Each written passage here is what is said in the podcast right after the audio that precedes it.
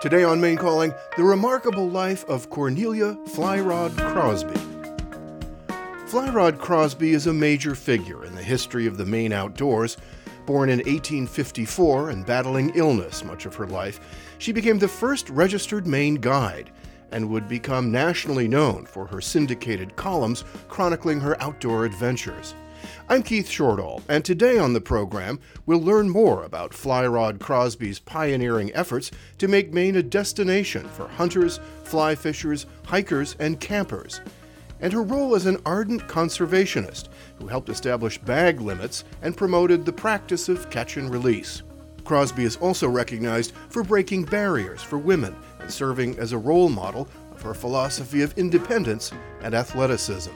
And as always, we want to hear from you. The legacy of Flyrod Crosby. Maine Calling is next.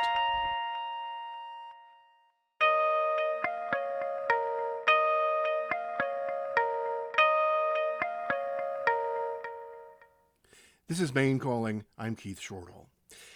Flyrod Crosby. If you recognize the name, you're probably either a Maine history buff a fly fishing enthusiast or you're from the Rangeley region.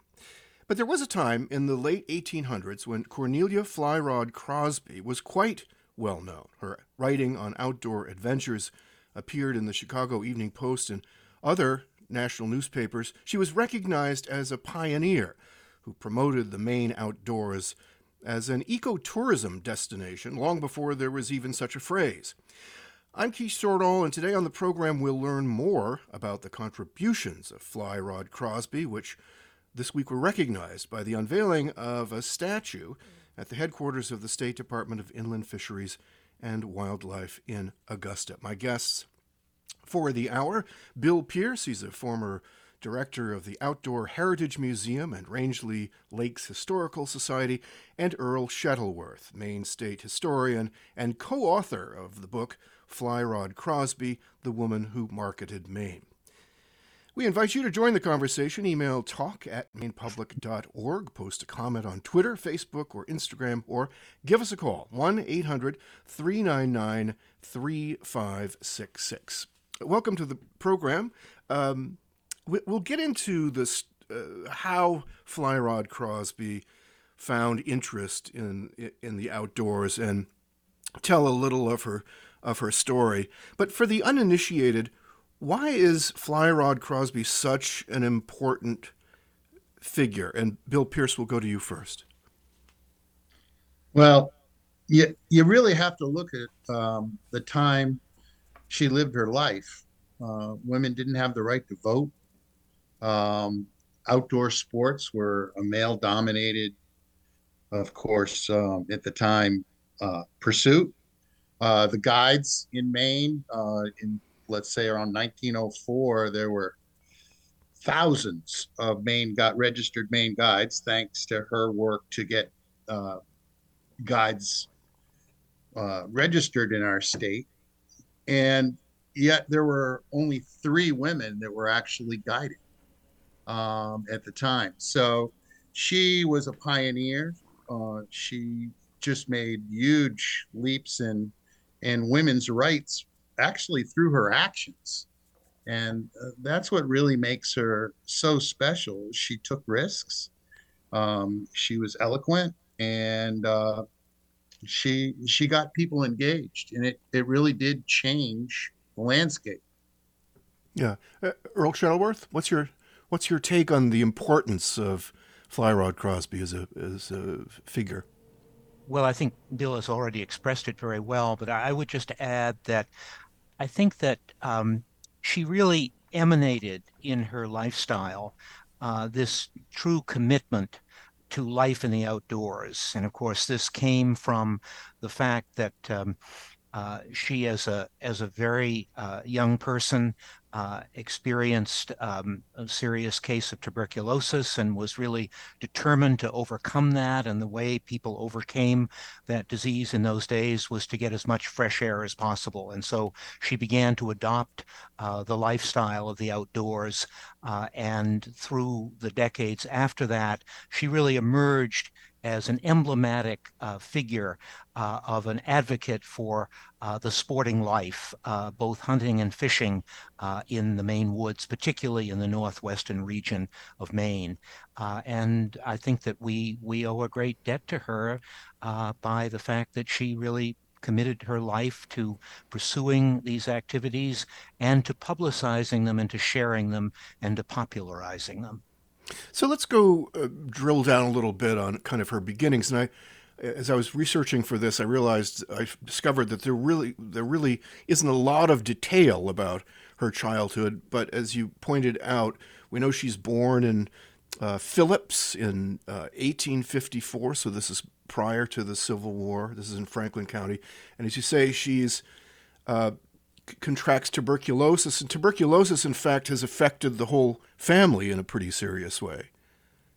Yes, um, her father uh, died of tuberculosis when she was less than two years old. Uh, he was a successful businessman in Phillips, but it left um, uh, her family, her mother, she and her older brother, and her older brother had also contracted tuberculosis and was eventually to pass away from from that disease. But um, she overcame it, and and it's really remarkable. Uh, her her her commitment, her stamina, her determination, the fact that um, uh, this was a very serious disease in the 19th century before the modern methods of treating it were found. Uh, many people passed away from it. Um, she lived to be 92, and I think that uh, that shows a, a, life of determination. Really, really amazing. And um, Earl, she was she was uh, actually born in Strong, wasn't she? Or she's buried in Strong. She's buried in Strong, but I believe she was uh, born in Phillips. Okay, yes. thank you. Yeah, I I sit at the at the feet of the master. Well, you know?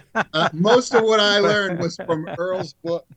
well, and maybe you uh, should go out to eBay right now because it's out of print and you can get a copy for $168 today. I know. Wow. I know.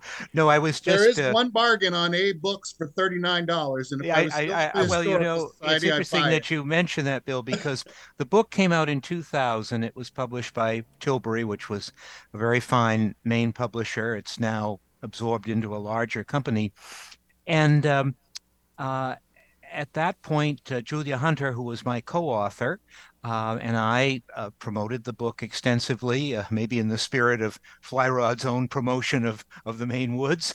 Uh, and I had just not caught up with the fact that a it was out of print, and b that it had become so expensive on on eBay. I went to look after I was talking um, recently to someone who was saying that they'd they'd paid $70 for a copy and someone else uh, had paid $100 for a copy. So I went on eBay this morning. and I found that $39 copy.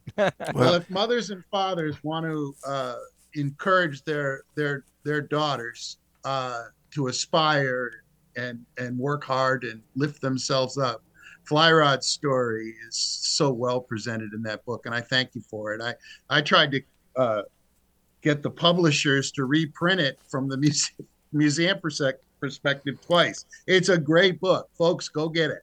And if you can, and if you can't find it right away, maybe we can give a uh, just some of the story here today in this hour, um, because it's it's interesting. Uh, um, she doesn't discover the the outdoors immediately necessarily. She she works uh, as a bank teller and uh, and uh, a telegraph operator. Earl, yes, before yes. so. Well, and you see, um, uh, Keith, these were some of the very limited opportunities for work for women. Uh, basically, uh, if if a woman did not decide to remain in the home or maybe be a farm wife or whatever in that period, um, there weren't many opportunities. There there was an opportunity to teach. Uh, there was an opportunity to do clerical work, i.e., a uh, bank teller, um, or of course the telegraph was just coming in in this period, so that was an opportunity as well. And it was really uh, in in Phillips when she was um, working in the telegraph office. The telegraph office was also the office of the newspaper that had been founded in the late 1870s, the Phillips Phonograph. Uh, and of course, if we remember Edison invented the phonograph in 1877. This newspaper was started shortly thereafter and picked up that name. And so she really worked her way gradually uh, both into her writing career, but also, of course, into her career as a sportswoman. Um, some of the first indications we have of her sporting um, was when she was um, uh, fishing uh, in the 1870s uh, in uh, the the uh, Mount Blue region. And so she's in her 20s in, at this point. Yeah, she's in her 20s, and in 1878, uh, there's a record that she fished in the Mount Blue area with an alder fishing rod, and word of her fishing prowess reached um, Farmington, where there was a very fine maker of uh, fishing rods, Charles Wheeler, and he made a bamboo rod for her and gave it to her. And that was kind of the beginning, um, right yeah. in the late 1870s, kind of coincided with her working at the Phillips phonograph and at the same time discovering uh, the glories of, uh, of fishing. So she's and wanting to save her life. I mean, you know, yes, she, she, you know, her doctors said, you know, Cornelia, you're going to die very young if you do not get out and get plenty of fresh air. The, uh, some of the guides spoke about the fact that she became so avid that uh, and tramping around the woods so much, she was difficult to keep up with. so, uh, uh so apparently, so apparently, the but so then it worked. Then this this prescription of uh, fresh air and and uh, being outside actually uh, worked in terms of her health. And I, also, it, it, changed her spirit um, and and and mind over that ailment and and overcoming it. You know, how often do we hear that a good attitude is the best cure for a disease and and a willingness to fight? And she typified that her whole life. She took real risks um, when she proposed the guide bill uh, because she had made so many friends and the, these various guides that had helped her in the Rangeley region. But she realized as a promoter that to try to get folks to come back after they had a terrible experience with some fly by night farmer who had called himself a guide, that she had to remarket to somebody to replace that person. There was no problem with the product. I mean, the hunting and fishing was you know superb, and it is to this day. And but you know if you if if you lose a customer be, because of a bad performance by an unregistered guide, and that was her motivation. And a lot of her friends were very upset because they didn't want the government involved. The Rangeley Guides and Sportsmen Association, well, it was called the Rangeley Guides Association first, was formed because they wanted to combat the law. Sure. Uh, so, so, so, so, she was a risk taker, both I socially get, and, yeah. and I, I want to see if we can get get um, from where she where she is here. She's at this point in the story. She's um, you know writing for the local paper and kind of getting into it. How then does she launch from there into these uh, big city newspapers and and going to these expos? How how did her career in this sort of realm progress from uh, right. local to well, national? Well, first, um, we, we've just picked up on her in, in the late 1870s. And um, uh, uh, what we have to uh, remember is that during the 1880s, she became increasingly involved uh, in fishing in the Rangeley uh, Lake area and building uh, this very dramatic reputation of her ability to not only um, fish uh, very skillfully, but also produce large numbers of trout and other fish in, in any given moment. Uh, she she built up this sort of persona, this reputation. And then uh, she actually began officially to write uh, for the Phillips phonograph a column on sporting around 1889. Uh, and from 1889 until around 1905, 1910, um, she really breaks into print. Um, she's not only in the Phillips phonograph uh, almost weekly with a column about sporting, but then she branches out. Uh, it later, by the way, becomes a, a, a paper called the Maine Woods. Uh, but then she also um, writes for uh, a statewide sporting paper that's published by named Carlton in Bangor. And that paper gets a much wider um, audience than the Phillips phonograph or the Maine Woods. Obviously, uh, those two papers are regionalized, whereas uh, the Maine sporting paper from Bangor uh, goes not only to Maine, but to the sports people all around the country who are interested in sporting in Maine. And that allows her, as a springboard, uh, write for other major sport outlets around the country, including Field and Stream. Uh, so by the early 1900s, um, she's really a household word uh, in the sporting world uh, through her extensive writing, her prolific writing. Gets hired by Maine Central Railroad to promote sporting camps, uh, and this is at a time when like wealthy sportsmen are, are, are, coming to Maine to get away, and so so so she does this aggressively. Right? She goes out of state. She goes to New York to Madison Square Garden. Famously, what sets up uh, this? Um... She didn't. She didn't just. Go, it's not like she was just hired she went to the president of the Maine Central Railroad and proposed the idea. I mean, this is the type of. I mean, this woman's got starts in her in in in her collar. Um, she said, you know, we, we've got to go and be a part of this this huge uh, first one at Madison Square Garden. I think that was 1895.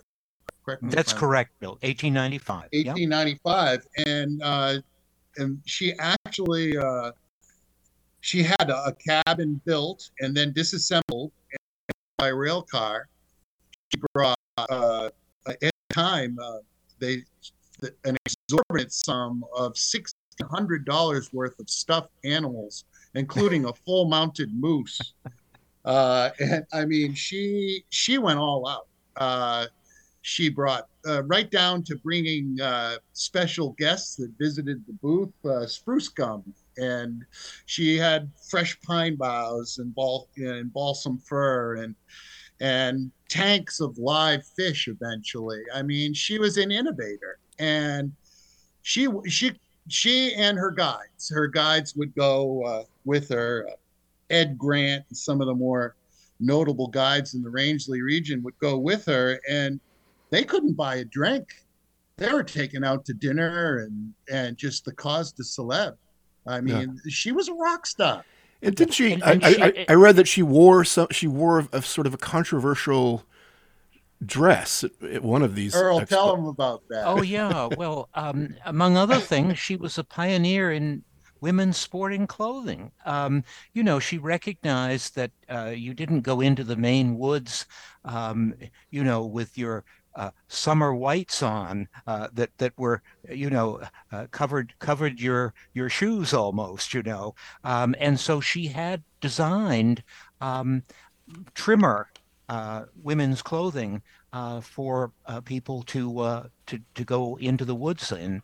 And and this this had created its own uh, discussion in the press as to whether you know this was appropriate or not for women. But um, you know, clearly um, the photographs show that it was a perfectly discreet and beautifully um, designed outfit. Uh, but it was just much more practical, allowed women to be much freer if they were hunting or fishing. Yeah. Um, I just want to add to what Bill has said about um, the sports shows. They were really amazing. And the major one, of course, as he's mentioned, was the 1895 one in Madison Square Garden in downtown New York. However, uh, these were replicated for several years in the 1890s in Boston, New York, and Philadelphia. Correct. And they, they really brought uh, a lot of attention uh, to Northwestern Maine and the sporting experience there. Um, the one relic from all of these wonderful items that she put together to promote Maine at these sports shows uh, is the remarkable album of photographs oh, uh, that is now at the Maine State Museum. And the book that Julia and I did on Fly Rod, the second half of that book has a hundred out of about 125 or 30 photographs reproduced from that album. Those photographs were taken by an extraordinary photographer who was in Farmington, uh, Edwin R. Starbird. And he yes. was active in Farmington from the 1880s uh, in the 1890s. Uh, and he was the great photographer of the Maine woods. He not only worked in Rangeley, but he also worked in the Moosehead and Katahdin region as well. He produced over 600 photographs of the sporting life in those regions in the 1880s and 90s. They are single greatest record that we have of life at that time in the Maine woods. And mm. Fly Rod prevailed upon him to create an album for her, a big album, which she then put on a table at these uh, sports shows uh, in the big cities of America. And then people would flip through and they'd see the photographs and they'd learn about what sporting was like in Maine. Interesting. All right, we're going to take a quick break. When we come back, we'll continue this discussion about the legacy of Fly Rod Crosby. Give us a call, 1 800 399 3566. We'll be right back. Listener support brings us Maine Calling with help from Maine Senior Guide, an online resource of services and information for older Mainers and their families. More at maineseniorguide.com and Collins Center for the Arts, presenting the Red Hot Chili Pipers, a fusion of Scottish music and rock pop anthems, on February 25th. Do you have a passion for public media, experience in digital video production, and an interest in connecting Gen Z to local green jobs? Maine Public is hiring. We're seeking a social video specialist for our new American Graduate Jobs Explained initiative. You'll be working with a team to create social media content and vertical videos that help educate high school and college students about the work opportunities available in Maine's green sector. For more information and to apply online, visit mainepublic.org/careers. Application deadline is February 19th. Thank you. Welcome back. This is Maine Calling. I'm Keith Shortall.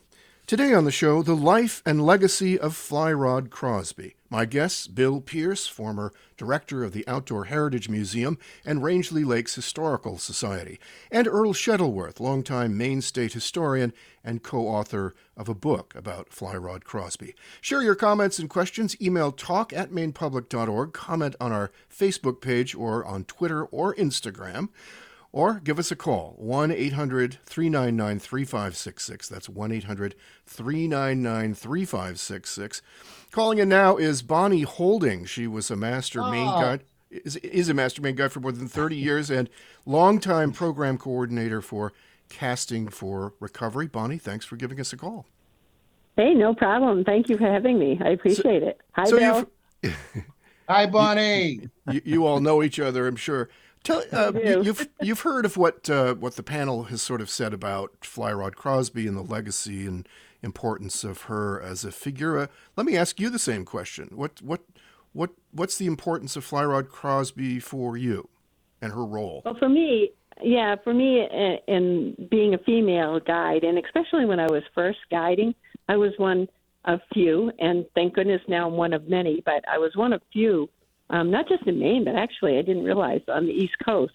But to be able to um, do what I do is kind of because of her legacy, you know. And I also, which was kind of cool, is I hung around in her old stomping grounds. So it just, it, you know, it's an important part of our Maine heritage is knowing that she started this this whole legacy of um, creating, you know, a, I guess a sportsman paradise. Yeah. So. You know, so, explain in over 30 years, how have things changed with respect to, I don't know, how women are received into this uh, culture? I don't think it's as tough as it was. You know, I had, I, I know Bill's going to be laughing when I say this. I didn't have an issue, um, you know, with kind of getting into that culture, but it was because I was brought up with a bunch of brothers, and my husband's a retired game warden, so I hung around those guys all the time, and then I was kind of the only female guide in a lot of the sporting camps that I worked in. Um, so, you know, I just did it. And for a while, I'd hear from other women guides that they had to fight their way through it, and I didn't. I just did my job and went about my business. But today, now you're seeing more and more women are doing this. They're they're getting into the outdoor sports and they're getting into guiding and leading their own trips. I think it's a great thing. Not just doing women's trips people mistake about me is that most of my sports in the years that I guided, most of my sports were men. I had very few women sports. Hmm. And so it's kind of nice that it's now uh, branching out more. There are women doing just women's trips, but they're they're just guiding, plain and simple. They're just guiding. And, and this is hard to know, but would you guess that? Would you say that Fly Rod Crosby really made this possible, or at least made it happen more, you know, sooner than it otherwise might have? I think that's I think that's an honest answer to that. Um, one of the one of the things that I found interesting is way back when when they had the hundredth anniversary of, of Maine Guides. I wasn't I wasn't part of the Maine Professional Guides Association at that time, but I was invited to go down um, to the legislature. They were going to, you know, be in front of the House of Representatives and the Senate.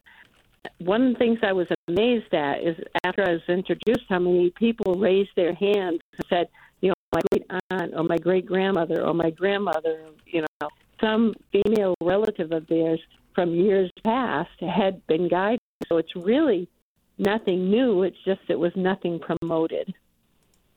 Right, right. Well, thank you so much. I really appreciate you uh, joining us. Bonnie Holding, uh, Master Maine Guide and longtime coordinator for Casting for uh, Recovery. I'm going to try to, I'm having a little bit of a problem with my phones here, but I'm going to try to bring in, let's see if I can here. I cannot. I'm trying to bring in Sharon from Phillips, and I don't know if we can if we can do that without me doing it. Hello? Hi, Sharon. Is that you?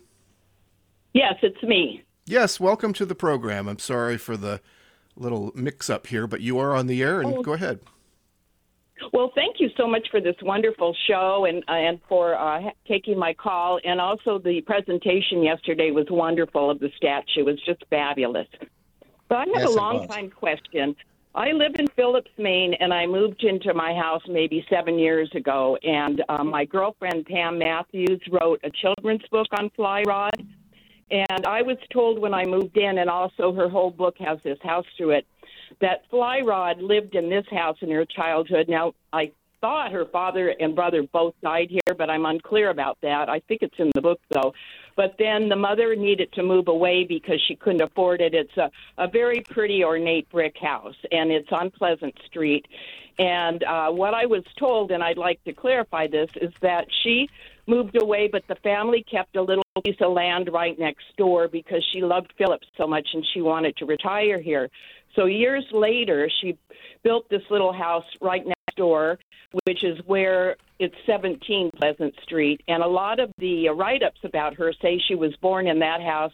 But from what I understand, that's where she retired, that she really was in this house. And it makes more sense to me because her her father was a businessman and it's a nice house and at the time phillips was a very um, wonderful i mean it's still a great town but it was a, a little little bit more affluent at the time so there were bigger houses and all so i just wondered if you could clarify that because the house is all through the children's book that wonderful pam matthews wrote and it's beautifully illustrated for children Great, great. Well, thank you. Uh, any comments? uh-huh Yeah, I, I would say that I I believe that the story that we've just heard about the two houses is correct, as as far as I understand. Bill, Yes. would you? Yes. Yeah, Yeah, I've been, yeah, the- I've the- been, the- I've been in the the wood frame structure, Mhm, not far mhm. from the Phillips Historical Society, by by the way. And folks, I, I encourage you to go to the Phillips Historical Society if you're interested in this topic or any of the of the sporting history of the region. They have a wonderful collection there, um, uh, really fabulous, and and lo- two lovely little houses on the street. And I think it speaks to Fly Rod's uh, character that not just because that property was available, that she she wanted to take care of her mother, and um, that she she built another home right next to where she was born. All right, great. We're going to take another call here. Let's go to Nicole in Belfast. And she's also a Maine guide inspired by Flyrod. Hi, Nicole. Welcome to the program. Hi, Keith. Thanks so much for doing this wonderful show about fly rod and for taking my call. Um, so I'm a newer guide, and uh, when I first moved to Maine, Fly Rod Crosby was one of the first historical figures I learned about, and I was totally captivated by her story. Um, I'm from New York State originally, and was also captivated by the story of Anne LaBastille, who was an Adirondack guide. And though I was really drawn in by both of these women's amazing stories, I had no idea that it would lead me to becoming a guide myself um, one day.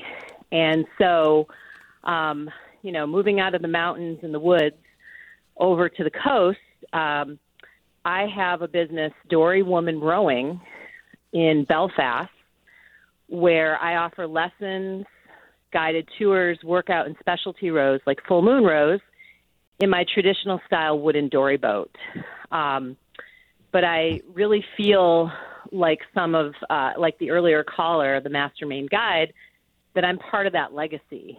And um, I know that there are many of us female guides out there in Maine, and Maine is only one of two states, the other being New York State, that have this kind of program um, that, you know, uh, stand on the shoulders, so to speak, of Fly Rod Crosby. So um, I think it's wonderful that you're doing the show, that the statue was unveiled. And I think you should do a show uh, with female guides in Maine. All right, We've, we'll take a note there. Thank you. Thank you. To, There's thank you the to- voice of Fly Rod right there. Yes. Yeah, yeah, yeah, yeah.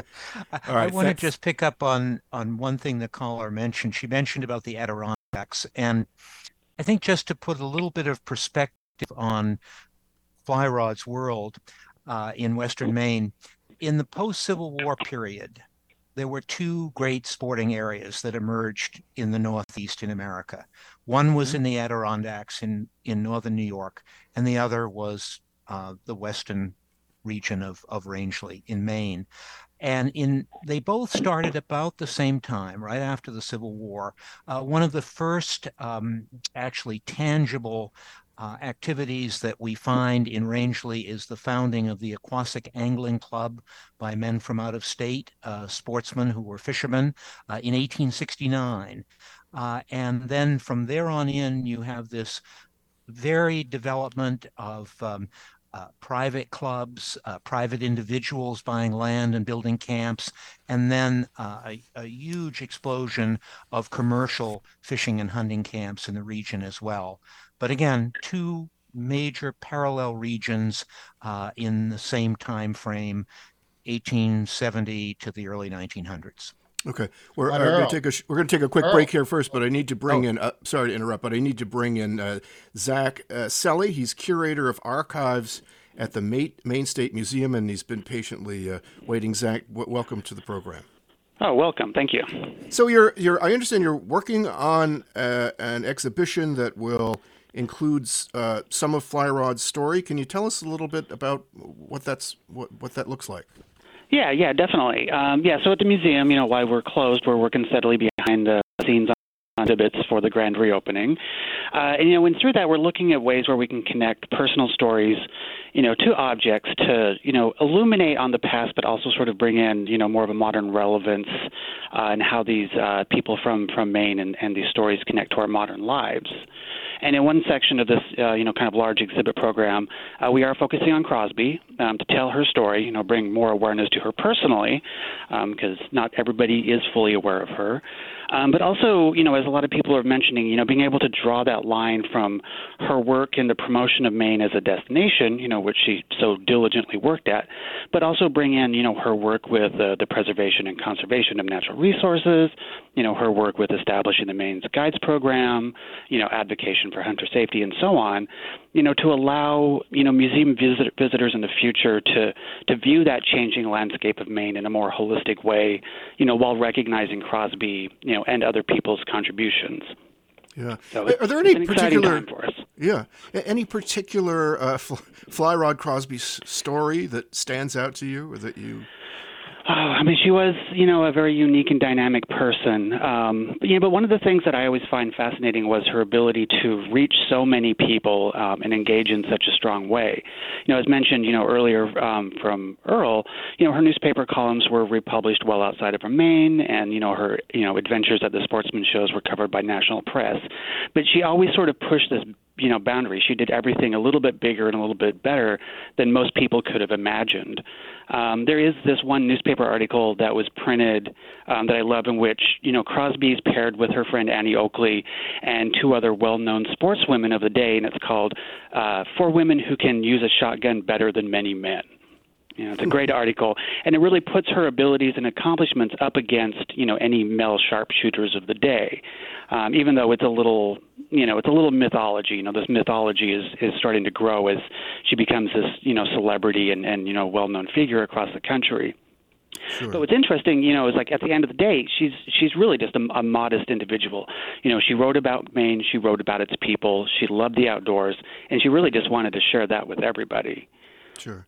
Great. Yeah. Appreciate it so much. Uh, before you go, just an update on uh, how the renovations are going and when you might be back up and running. Oh, okay, yeah. I mean, well, I'm not too familiar with all of the cultural building renovation, you know, projects, but they are moving along, you know. And when the building does reopen, it's going to be a much more inviting and functional, you know, place for everybody. Um, we are looking at the for the museum. We are looking at a 2025 reopening date, you know. And I, as well as I know all of the museum staff, are looking forward to having everybody back in, you know, at that time. All right. Well, thanks so much for calling in today. Appreciate it. Zach Selly is curator of archives at the Maine State Museum. We'll take another quick break. This is Maine Calling. We'll be right back. Listener support brings us Maine Calling with help from Eastern Basements, a division of Maine owned Eastern Mold Remediation, offering crawl space repairs and waterproofing. EasternBasements.com. And Six Branches Family Acupuncture, specializing in hormonal health from menstrual cycles to menopause. More at sixbranchesacupuncture.com. I'm Robin Young. Food Network's Tournament of Champions returns for its fourth season Sunday. We'll get the scoop from last year's winner, Boston based chef Tiffani Faison. all the distractions are gone. It is you and whoever you're cooking against and the challenge, and it's go. And there's nothing more fun or rewarding or challenging, and we're all gluttons for it. Next time, here and now. And join us for Here and Now coming up in about 20 minutes at noon. Balanced, in depth coverage of local, state, and national politics is at the heart of public broadcasting, and keeping the electorate informed about the issues important to Maine is central to the mission of Maine Public. Maine's Political Pulse is a weekly discussion on the politics here at home with Chief Political Correspondent and State House Bureau Chief Steve Mistler and State House Correspondent Kevin Miller. The Pulse can be heard on Fridays during All Things Considered, and it's also available as a weekly podcast and newsletter at mainepublic.org. You can have the Political Pulse newsletter delivered straight to your inbox on Friday mornings by subscribing at mainepublic.org/pulse. And welcome back. I'm Keith Shortall. You're listening to Maine Calling. Joining me, Earl Shettleworth, Maine State Historian, and Bill Pierce, former director of the Outdoor Heritage Museum and Rangeley Lakes Historical Society. Join the conversation. Call 1 800 399 3566.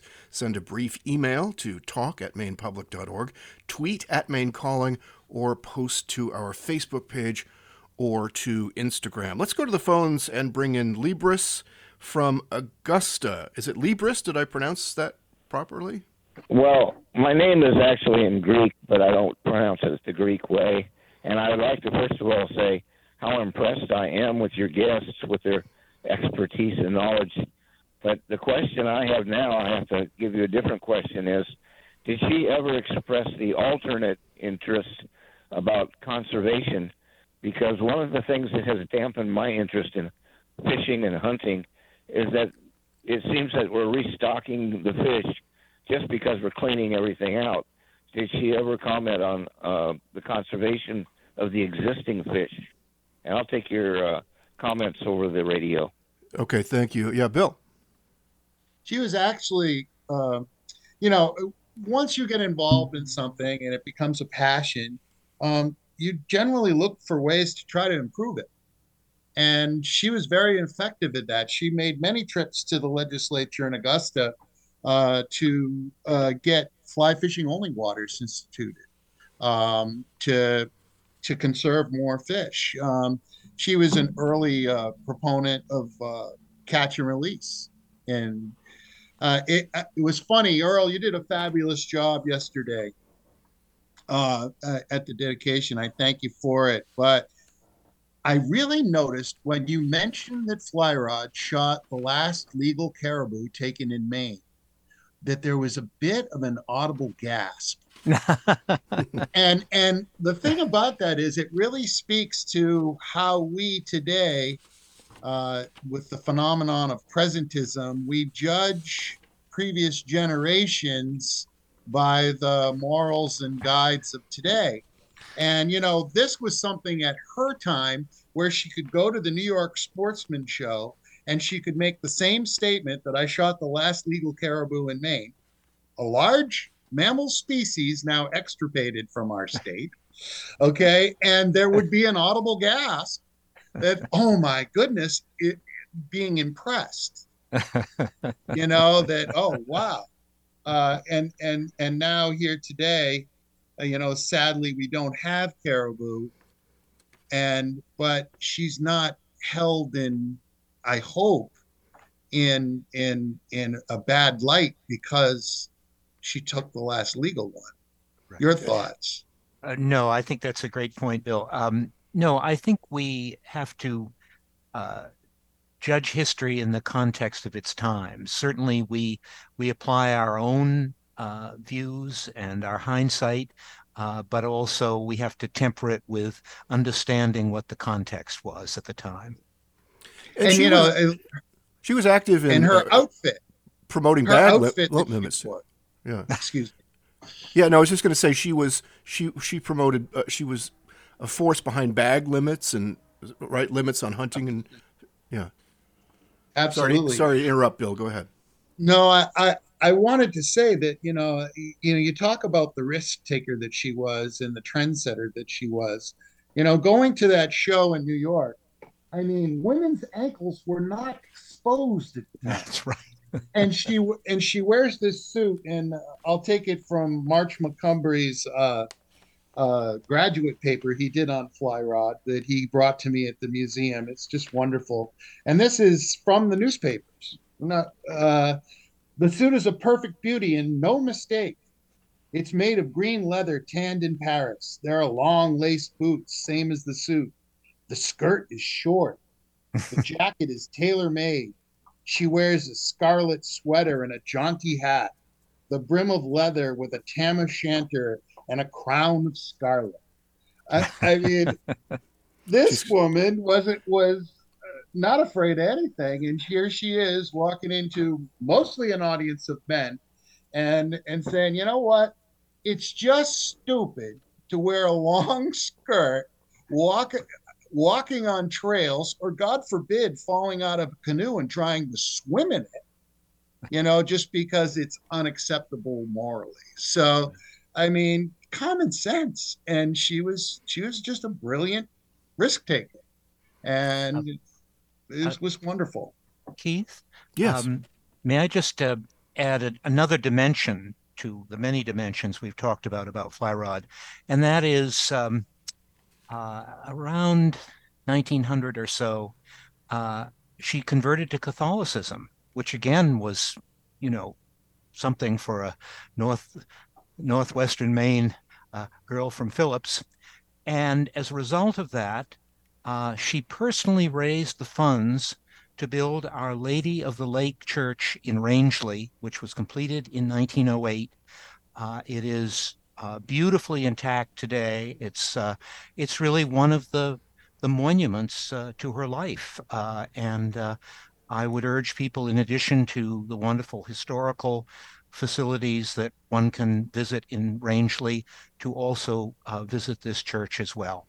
Did she uh, and talk much museum. about why she why she con- why she converted to Catholicism? Well, uh, I, I, believe that it, it came about because um, she had a very bad accident. Uh, you you go right. ahead, Bill. Yeah. No, you're right. Very, uh, it, she had a very bad accident in, in the in the late 1890s, and she was um, in the Maine general hospital in Portland, recovering for six months from from this accident. And um, I think it was during that period that um, she became aware of Catholicism. She was actually um, treated on another time uh, in Lewiston. She was treated. Um, I believe it was because of tuberculosis. It might have been because of the knee, but uh, she was cared for by nuns who were the nurses in the yes, facility. Yes, that and too. and and that's and at the museum in Rangeley, at the Outdoor Heritage Museum, in our exhibit on fly rod, I was a lady came in one day, and I loved my job because it was like Antiques Roadshow, and she says, "I have this. It belonged to fly rod, and it was a tin." filled with a bread tin, a cookie tin filled with all her records of her fundraising efforts oh. to raise the money for the museum. And she was just really smart. She went to all the lodging properties and put on the front desk uh, opportunities and envelopes to raise money, donate a dollar so we can build this church here in Oquossoc.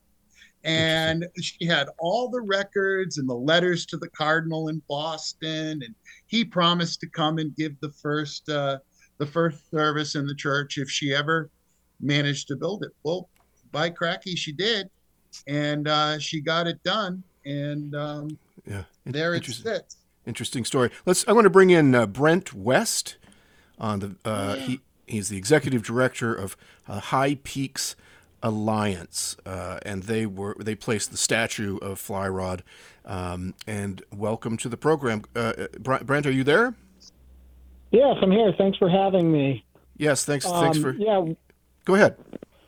We uh, really enjoyed the program. We were able to help pull off yesterday at IFW. Um, and the reason we were interested in Fly Rod Crosby is we have a heritage trail, the Fly Rod Crosby Trail. Um, and the really, I don't need to go into that, but the goal of the trail is to help residents and visitors take an active interest in preserving this uh, unique character of the High Peaks communities um, and the landscape up here. But the reason why I was calling – today. I, in my research, I wanted to ask a question. I know Fly Rod Crosby coined the term "Maine, the nation's playground," and in a paper by George Lewis, uh, he gives credit for the term "vacation land," our state motto, uh, to a Maine Central Railway publicist in the 1890s. I didn't know if there was any further connection that could be dug out of that. Um, I can comment on that. Um, at the Maine Historic Preservation Commission in Augusta, there is a large collection of uh, promotional ephemera uh, from the Civil War period right up into the present, uh, promoting Maine. And I believe that there are Maine Central Railroad publications from the early 20th century that begin to use that term vacation land. In fact, at one point, I think they had a annual publication that used that term. So it may very well be that the railroad coined that term. But then, of course, uh, around uh, 1936, it began to appear officially on the Maine license plates as well. Interesting. Uh, we'll try to fit another call in here. We'll go to Bud, who is calling from Madrid. Hi, Bud. Welcome to the program. Bud, are you there? I don't. Nope. Bud is apparently gone. Uh, Bud, uh, uh, according to my notes, um, ha- uh, created the Fly Rod Crosby Trail that we were just talking about, and is the trail manager. Um, so, so uh, hearing from all of these people, it's it's as if I think, as we said at the top, it's as if she, um, Fly Rod Crosby, was sort of the one of the first ecotourism promoters, even before we had a phrase called ecotourism.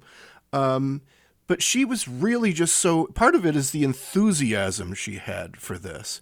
And I'm wondering uh, uh, if either of you have a sense of what, what fueled that, because she clearly went to extraordinary lengths to promote Maine in this way.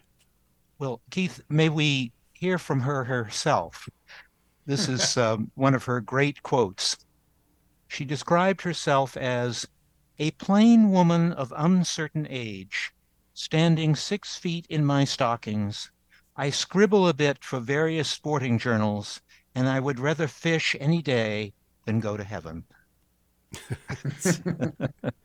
That's quite a statement coming from a converted Catholic. That's right. And the other thing is, Earl, you mentioned the Adirondacks and Rangeley, and it was a fabulous rivalry. But they, and I'll speak on behalf of Fly Rod, they couldn't even come close to competing with uh, the quality of the resource that existed in Maine. Um, they were catching in Rangeley at the time uh, uh, five to ten pound brook trout, native brook trout. In the Adirondacks, um, there was a, a, a leading biologist uh, in Boston, and he didn't believe that the fish in Rangeley w- could be brook trout because they were so large. Because at the at the time, the Adirondacks had never produced a trout larger than five pounds, and he he didn't believe that they could even be trout. Well, uh, Senator Frye sent sent him a box with a with an eight pound female trout in it, and he told he said it seems the good professor will have to change his textbooks. so, and, and I and I should Flyrod mention that, would, would argue about the Adirondacks in comparison to the Great well, Range. and and there could be no better advocate than Senator Frye. Uh, this was William P. Frye from Lewiston, who was one of our longtime senators, and in fact became um, president pro tem of the Senate. And at various times in the late 1890s and early 1900s, when we were without a vice president, he was actually a sort of a titular vice president of the United States. He was a close friend of Fly Rod's. He had a camp in the Rangeley region for many years. Uh, they were they were very good friends. Uh, she, and I believe it was Flyrod that kidded him about the fact that he would sometimes lie about where his camp was because he didn't want more people coming to Rangeley. That's right. we only Can have you a, imagine a politician telling a fib? we only have a few only a few seconds left, so I just want to uh, wrap up her story here. She dies in Lewiston in 1946, and she was 92 years old. So it's it's striking to me that she lived through the Civil War, World War One, and World War Two.